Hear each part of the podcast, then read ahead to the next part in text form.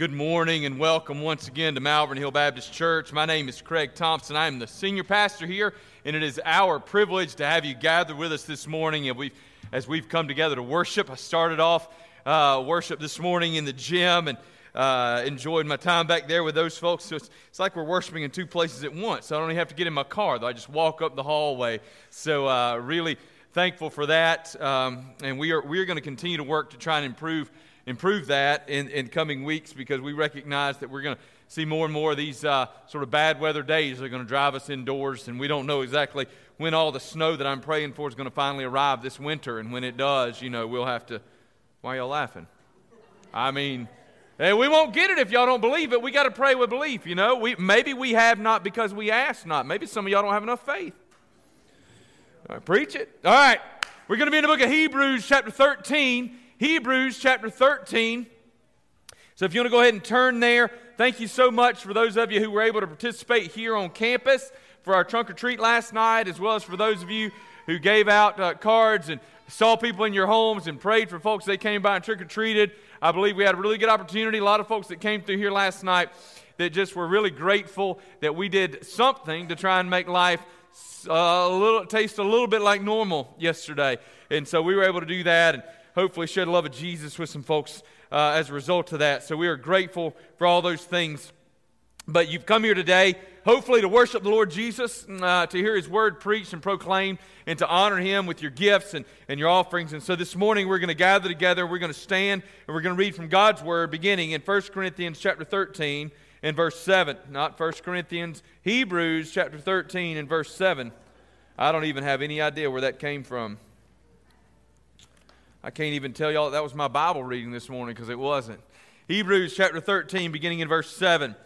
Remember your leaders, those who spoke to you the word of God. Consider the outcome of their way of life and imitate their faith. Jesus Christ is the same yesterday and today and forever. Do not be led away by diverse and strange teachings, for it is good for the heart to be strengthened by grace, not by foods which have not benefited those devoted to them we have an altar from which those who serve the tent have no right to eat. For the bodies of those animals whose blood is brought into the holy places by the high priest as a sacrifice for sin are burned outside the camp. So Jesus also suffered outside the gate in order to sanctify the people through his own blood. Therefore, let us go to him outside the camp and bear the reproach he endured. For here we have no lasting city, but we seek the city that is to come. Through him, then, let us continually offer up a sacrifice of praise to God. That is the fruit of lips that acknowledge his name.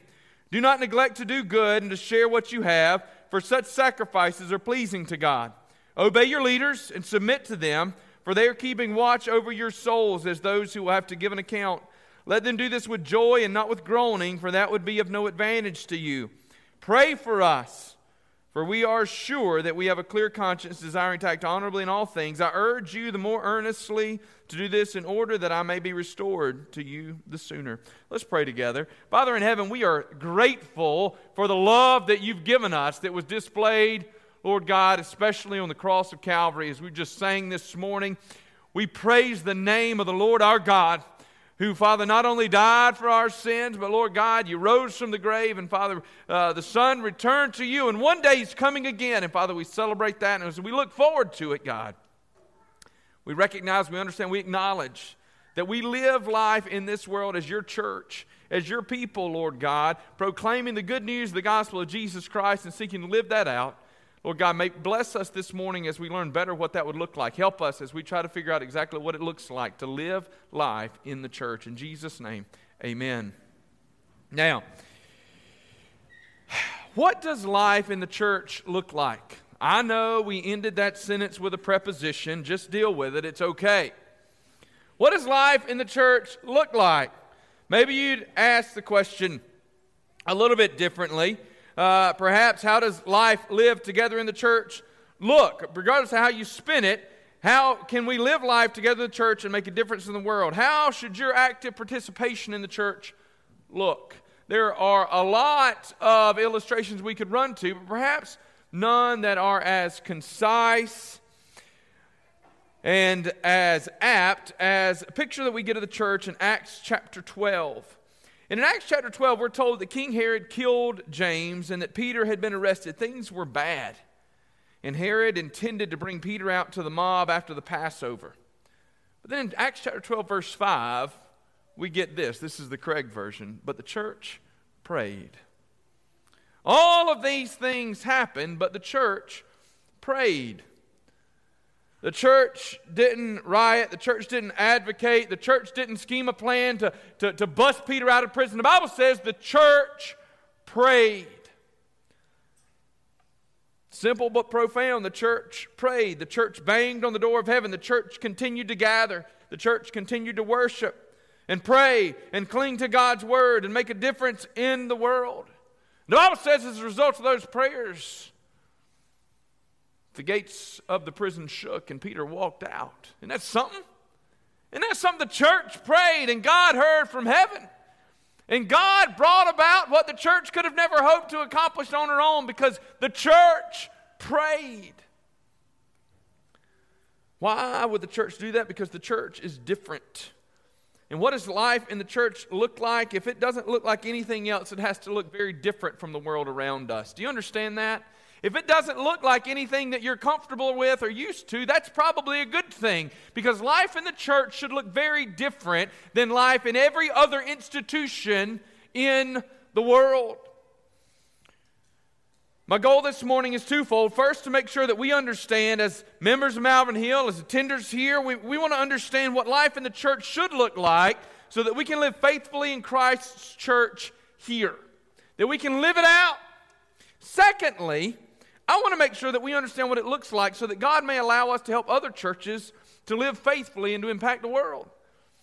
You see, I'm thrilled for all that God allows us to be a part of and to do here at Malvern Hill.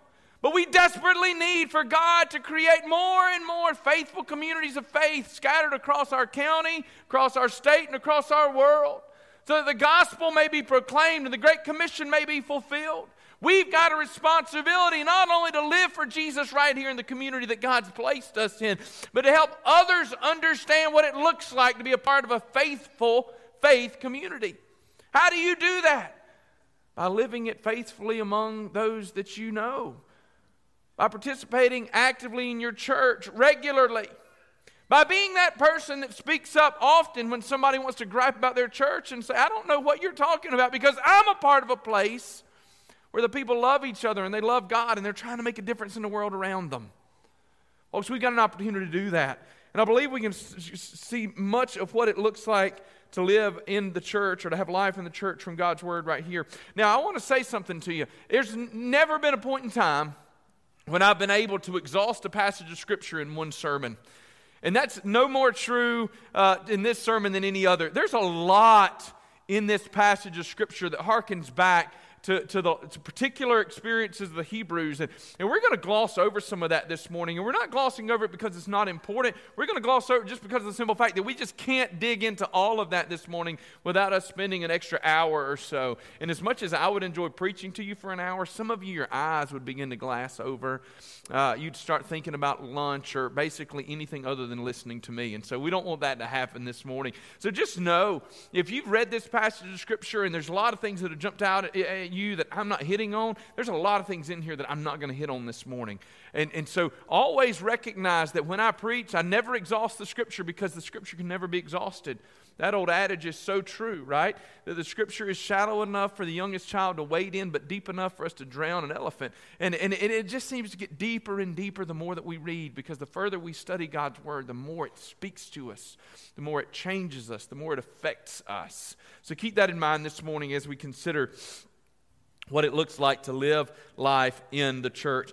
The first thing I want us to see this morning from this passage of scripture is that we should consider our leaders. You should consider your leaders. Right there in verse 7, remember your leaders, those who spoke to you the word of God, consider the outcome of their way of life and imitate their faith. But it's not just there in verse 17, he says, obey your leaders and submit to them. They're keeping watch over your souls as those who will have to give an account. Let them do this with joy and not with groaning, for that would be of no advantage to you. There's this admonition to remember your leaders, consider your leaders, and to obey your leaders. All three bear our attention. First, remember your leaders. Remember them. This isn't remember them by like, remember to give them something or remember to pray for them. All those things are awesome. But this is remember them as in bring to remembrance those people who led you, served you, and what they did. Remember how they sacrificed. Remember how it was that they gave and they faithfully served. Remember their commitment. This, for the record, is part of why I believe that long tenured pastorates are so important. Because a church needs to see her pastor stay long enough to struggle, to see her pastor stay long enough to suffer, to see her pastor stay long enough to, to know that there were times when he didn't want to be there, but he was committed to being there anyway. Those things show the church that that pastor is committed beyond the moment. Remember the sacrifice and the commitment of your pastors. When a pastor stays long enough, the church sees him struggle and sees him. Sometimes I run my words together.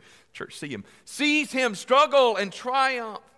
The church sees that pastor, uh, um, or, or they know his sacrifices, they see his commitment, and they see it even when it's hard. Remember that. How, how valuable is it to you if you can look at your leaders and you can say, hey, they've been through a hard time, they've been through a struggle, we've walked that journey together.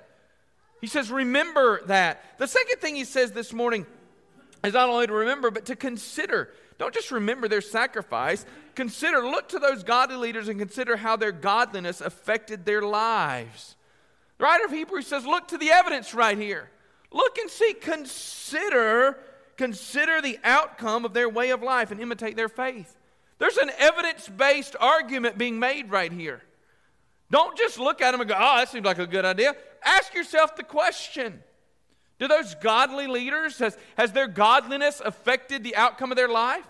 Do you see what's happening in their life as a result of thinking, man, I want a part of that? How many of you, when you got married, for those of you that are married or have been married, how many of you got married were able to look and say, that's the couple that I want to imitate my life by? Right? Uh, most of you, and, and, look, if you are married or if you're thinking about getting married one day and you don't know one of those couples, seek them out. And if you need help finding one, come to me. I will point you in the direction of one. Right? We, we need those role model couples in our life, and we need to say, hey, I want to live like them. I want to have the outcome of their life. Because when we see what's happened, then, then we're convinced of the value of fidelity, right? I want what they have. The writer of Hebrews says, Look at your leaders and consider how the outcome of their life, what the, what the results have been of their godliness, the outcomes have been. He says, And based off of that evidence, I would urge you to follow after their example. This is why pastoring is not always fun, right? Because I'm the pastor everywhere I go. And it matters how we carry ourselves and how we live our lives. This is why pastors should be, of all people, filled with joy. Because, for goodness sakes, if I don't have joy in what I'm doing, what hope do I have to convince anybody else to follow after Jesus? Okay? So consider that. And then, third, he says that not only to consider, but he says to obey. Now, this is one of those things within the life of the church that causes us to be very different from the world around us because this idea of obey and submit run very counter to American values and especially our current cultural moment. And you can understand why, as your pastor, I can be a little uncomfortable talking to you about it sometimes, but it's right here in God's Word. Obey your leaders. Why? You should obey your leaders because of the other two things. You should obey your leaders because you've uh, you, you know what they've done for you. You've seen their sacrifice. You should obey because you see that on the result, on the back end of that, they, they live lives that are filled with joy and satisfaction and peace. That God's actually made a difference in their life and it's evidence. But also, once you've looked at the pattern of their life and understood that God gave you leaders, you need to look at God's word and be reminded that God gave you leaders not to lord authority over you, but to serve you. So God, God says right here in His Word, obey your leaders and submit to them, for they are keeping watch over your souls as those who will have to give an account. Do you know how awful it is for me to consider that I'm going to have to give an account before God for some, for some of y'all? That's right. It took you a minute to catch it, didn't it? Yeah, you looked in the mirror this morning. Now think about this. Craig is going to have to stand before the Lord and give an account for me. Think about that, right? And then tell me if you did me any favors yesterday.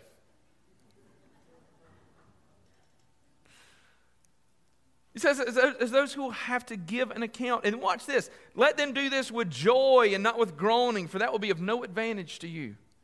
Can I just share from a pastor's heart? One of the worst things about being a pastor, it's this. Pastor Craig, I'm really having this struggle in my life. Can you help me figure out how I might change this particular thing? And I say, let me pray with you. Let's work through this. And we'll meet several times and we'll, we'll, look at God's Word and help you understand why you, you should find joy in studying God's Word or help you understand why this particular sin is something that you need to repent of and you need to walk away from. And, and so we spend a few, a few uh, weeks or months working through a passage of Scripture 10 years ago so that you could understand how it is that you might love the Lord better, love your spouse better, love your church better, love your children better. And then 10 years later, you walk back into my office and we're right in the same place that we've been and nothing ever changed. When it says let him do it with, without groaning, this is what you want to go, oh, right? Because I, I, I want to see you thrive.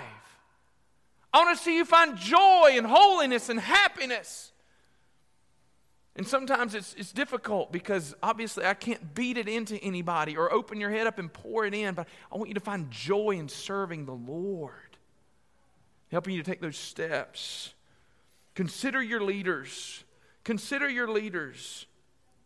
That's part of what life in the church looks like being led and being willing to be led, understanding that your leaders are only doing their best to keep you safe spiritually and to help you thrive, not only this world, but in the world to come. Consider your leaders. Second thing, cling to God's word. Now we look at verse 9. Now you're to consider your leaders, remember them, and obey them. But verse 9 gives us a bit of a caveat as long as they cling to God's word. See, this is, this is where this whole obey your leaders thing feels a little bit better because you're not blindly following. If I say, hey, we're going to take up a special offering today, Craig needs a new Corvette, and uh, as soon as we can gather about $15,000 for a good down payment, then y'all can all be dismissed. Somebody in the back or the front or somewhere else is going to step up and go, uh, I don't think so. And I'm going to say, the Bible says, obey your leaders. And hopefully, if I've done a good job as your pastor for the past 13 years, somebody else is going to stand up and go, uh, where's that in God's word? Right? It's not a blind following. We're clinging to God's word. You're holding your teachers, your leaders accountable to God's word. You're to consider your leaders, remember and obey them as long as they cling to God's word. How can you do that, though? By doing a little bit of homework yourself, right? You got to know God's word. You got to spend time in God's word. Hold your leaders up to the standard of God's word. Now, look, you can only hold them to the standard of God's word. That is the only thing that you get to hold your leaders to, right? You don't get to come in and pitch a, fit and, and, and, and throw a, a, a, tantrum because you don't like the shoes that I wore on Sunday morning. I did wear my church shoes today, so we're good. Right? But the, the standard is God's Word. Now, how can you avoid being led away by bad teaching or by, by the error of false teachers? Spend time in the Word of God. I'm, again, y'all have heard me say this so many times. I'm excited about next year. We're going to have the year of the Bible next year. We're going to work through the Bible from Genesis to Revelation beginning in January. We're going to read it together. We're going to preach it together. We're going to study it together. I'm very, very excited about this. And hopefully, the more time you spend in God's Word, the easier it'll be for you to, for instance, hold me accountable to be obedient to God's Word. So you can do that. You cling to God's Word. But even as you cling to God's Word, I want you to remember that life in the church still doesn't look like uniformity. Even as you cling to God's Word, there may still be disagreements and misunderstandings. A disagreement on interpretation over some issues in the Bible is not worth disfellowshipping. In other words, some things just aren't worth dividing over. Now, we got to get the gospel right.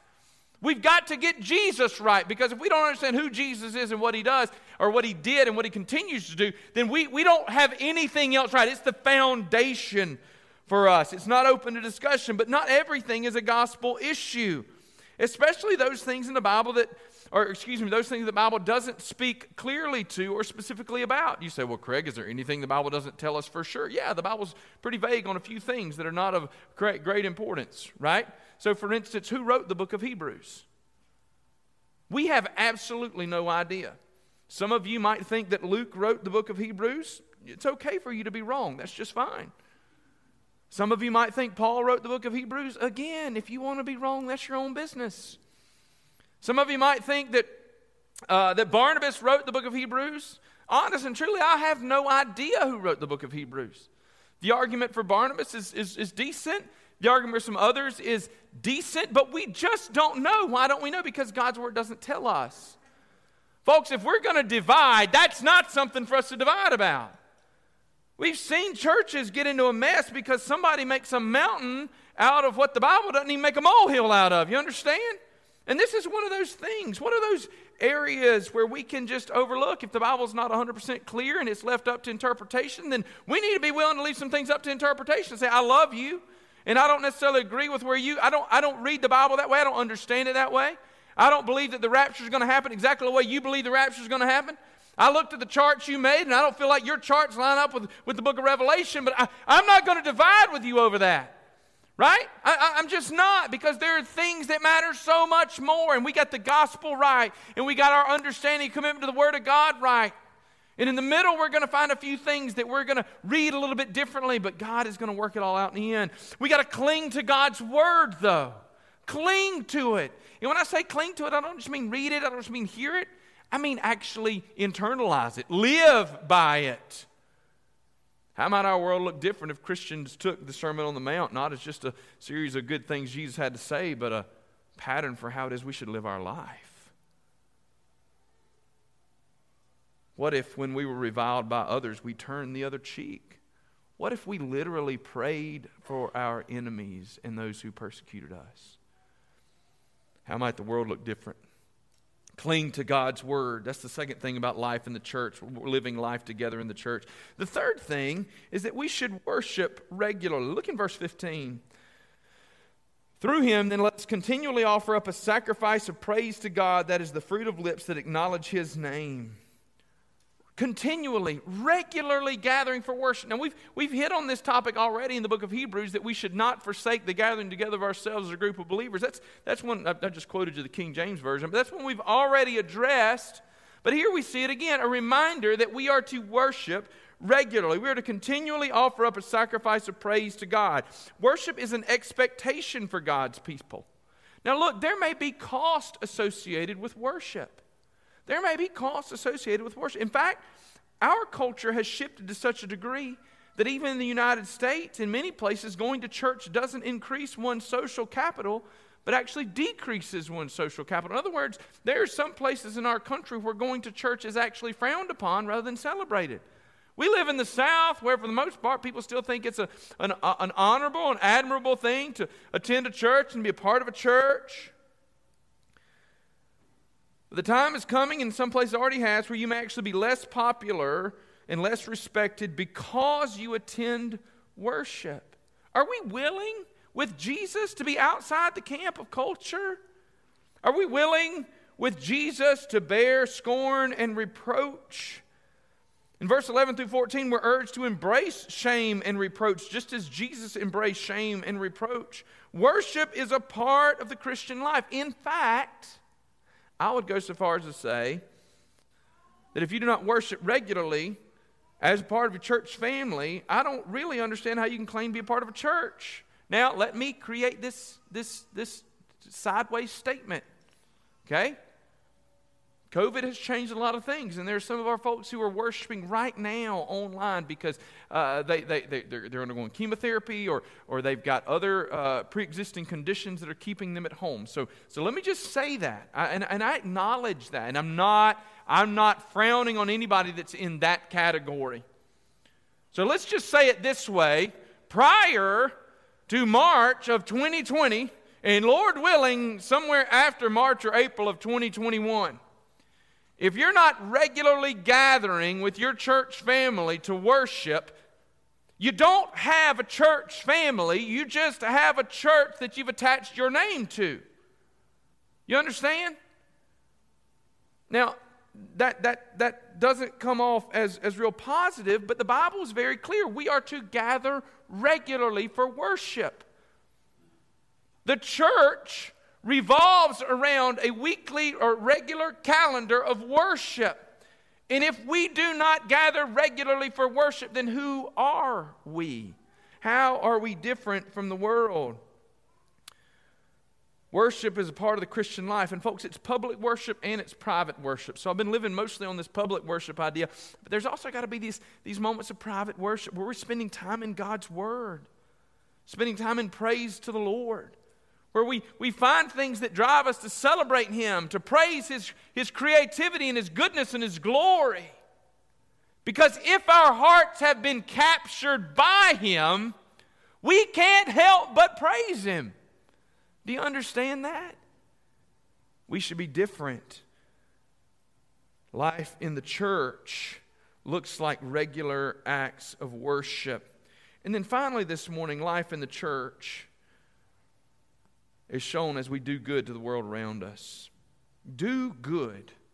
Listen, as evangelicals, we focus on the sharing of the gospel, and we must always give emphasis to that. And the reason we must always give emphasis to it is because for, for, for reasons that, that probably chalk up to our original sin, uh, when we don't emphasize it, the proclamation of the gospel is the first thing that goes away in our missional endeavors.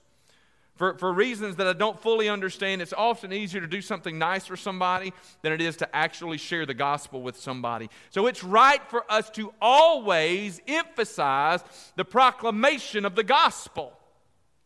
However, we cannot de emphasize, we cannot de emphasize the doing of good in the world around us. The Bible says that right there in verse. Um, uh, verse 16 do not neglect to do good and to share what you have for such sacrifices are pleasing to god. Do not neglect to do good.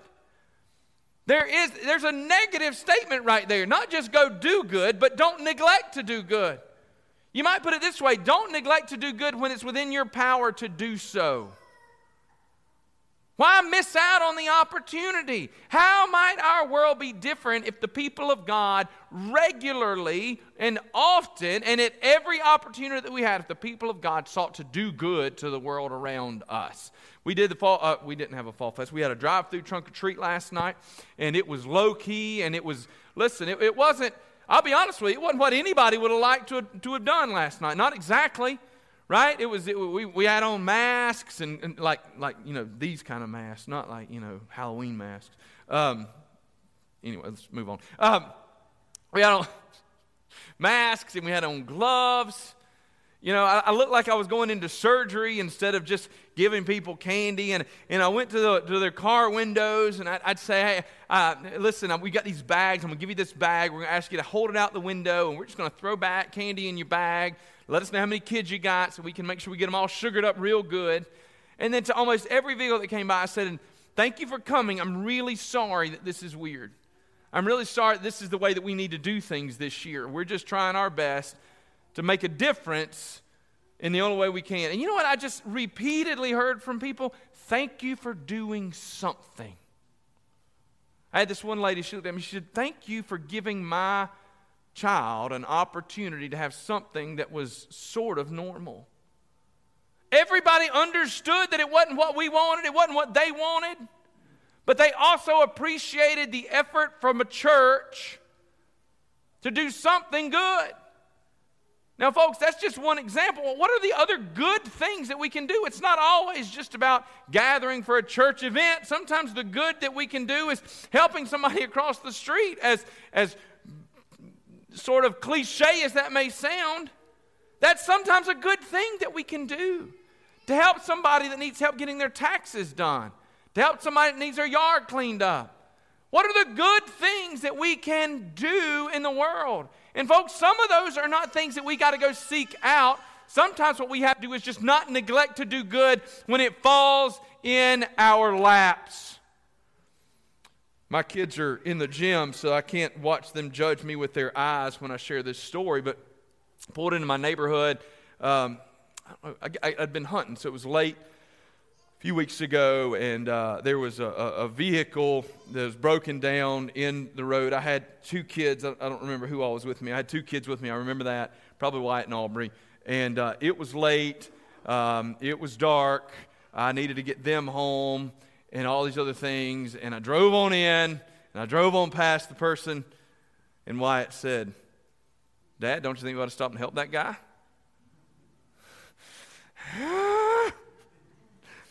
Your mama's got dinner ready. I said, Yes, we should definitely stop to help that guy. Because there it was an opportunity to make a small difference in my, like literally uh, 200 yards from my driveway. But what did I want to do? I wanted to gratify my flesh, the desires of the flesh, and just ignore that person. So I dropped the kids off so they wouldn't be standing out in the road in the dark. Grabbed a flashlight. Well, I guess I had a flashlight. And I turned around and went back. And I said, Is there anything I can do to help you? You know? And so I, I helped the guy for just a few minutes. Tried to share Jesus. He wasn't really interested in that, and that's okay, but I still just tried to make a little difference in the world around. So I, I want to be honest with you. Like my, my, my natural inclination was not, let me go do this. Because I wasn't living as I should have in that particular moment. out of the mouths of babes, God sometimes calls us to account, doesn't He? Parents, if you raise your children to love Jesus, sometimes they'll love Jesus in spite of you, and they become an accountability for you. Right? Some of you know what it's like to roll over on Sunday morning and have that kid come to the bedroom and say, Aren't we getting up and going to church? And you go, Uh. Well, I thought we would, you know, we all know what those things are like. But we're called to do good in the world around us. And folks, that's what the church is. For goodness sakes, if the church is not a lighthouse for good in the world, then who else will be? And when I say that, hear me. I don't I don't mean the church building. Now, I hope that a church building is that. I want Malvern Hill Baptist Church, the building that you all own as a part of this congregation, I want it to be a place where people say, I can go there and I can be safe. One of my favorite things to see is, is our kids come home from college. I love it. Sometimes our kids go off to college and they don't always make the, great, the best decisions in that first semester or that first year. And I, and I do enjoy seeing them limp into our sanctuary sometimes. And I don't enjoy seeing them get beat up, but I enjoy seeing them come home. Thrills my soul when I see them limp in and they know that there is a safe, comfortable place where they can be loved. Parents, if you need an excuse to keep your kids plugged into the local church, there is no better reason than that. They're not going to always be in your house. And you want to make sure that even when they don't want to come and talk to you about what's going on, that there's a church where they can go and feel safe and they can feel loved and they can hear the gospel and the gospel can wash over them. It can make a difference. I love seeing them limp in. Of course, sometimes they limp in and they call me, Can we go to lunch on Monday? And I go, Oh, yes, we can go to lunch on Monday. Or we can go to breakfast or we can do whatever. And, folks, it just thrills my soul that they come home. What does it look like for us to be a hospital for sinners as a, as a building, but not just as a building, as a people? What does it look like for the world to know that Malvern Hill Baptist Church is interested in changing the world and changing their lives. That it's not just a, a, thing that we say, that we really, honest, and truly want to love God and love others and change the world. Even if that means just one person, one decision, one experience at a time. So, what in the world does life in the church look like? Guys, if we're going to do it right, life in the church looks very, very different from the world around us because it is a lifestyle structured by God for those who belong to Him. I, I just want us to be reminded that first and second century Christians were mocked because of their commitment to the local church. And the time may come when you too will be mocked by your commitment to the local church. But it's really not those people that we're seeking to satisfy. We're honoring the Lord with our commitment. Life in the church revolves around a weekly schedule of public worship and a commitment to God's word and a commitment to loving one another. So I just ask you this question Are you living this kind of life? If our church ended today, would your life be different? If your life wouldn't be different without this church, you're doing church wrong. And watch this. If our church wouldn't be different without you, you're doing church wrong. But it doesn't have to be that way, does it? Because we serve a God whose arms are always wide open. And if we're honoring Him as the church, we are the church whose doors and arms are always wide open and anxious, not just for pew warmers, but for brothers and sisters in Christ who are committed to one another. Life in the church will look very different, and it won't always be easy, but it will always be worth it.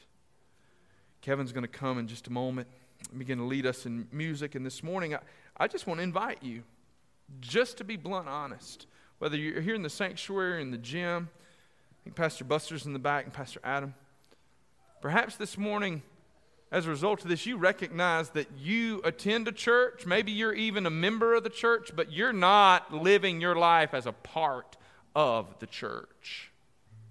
If that's who you are, if that's where you are this morning, perhaps this morning you'd like to come and spend some time in prayer here at this altar. That's one of the beautiful things about being inside, isn't it? Maybe I, I, I, I could pray with you. I'd love to speak with you about what it looks like to be a more committed follower of Jesus Christ.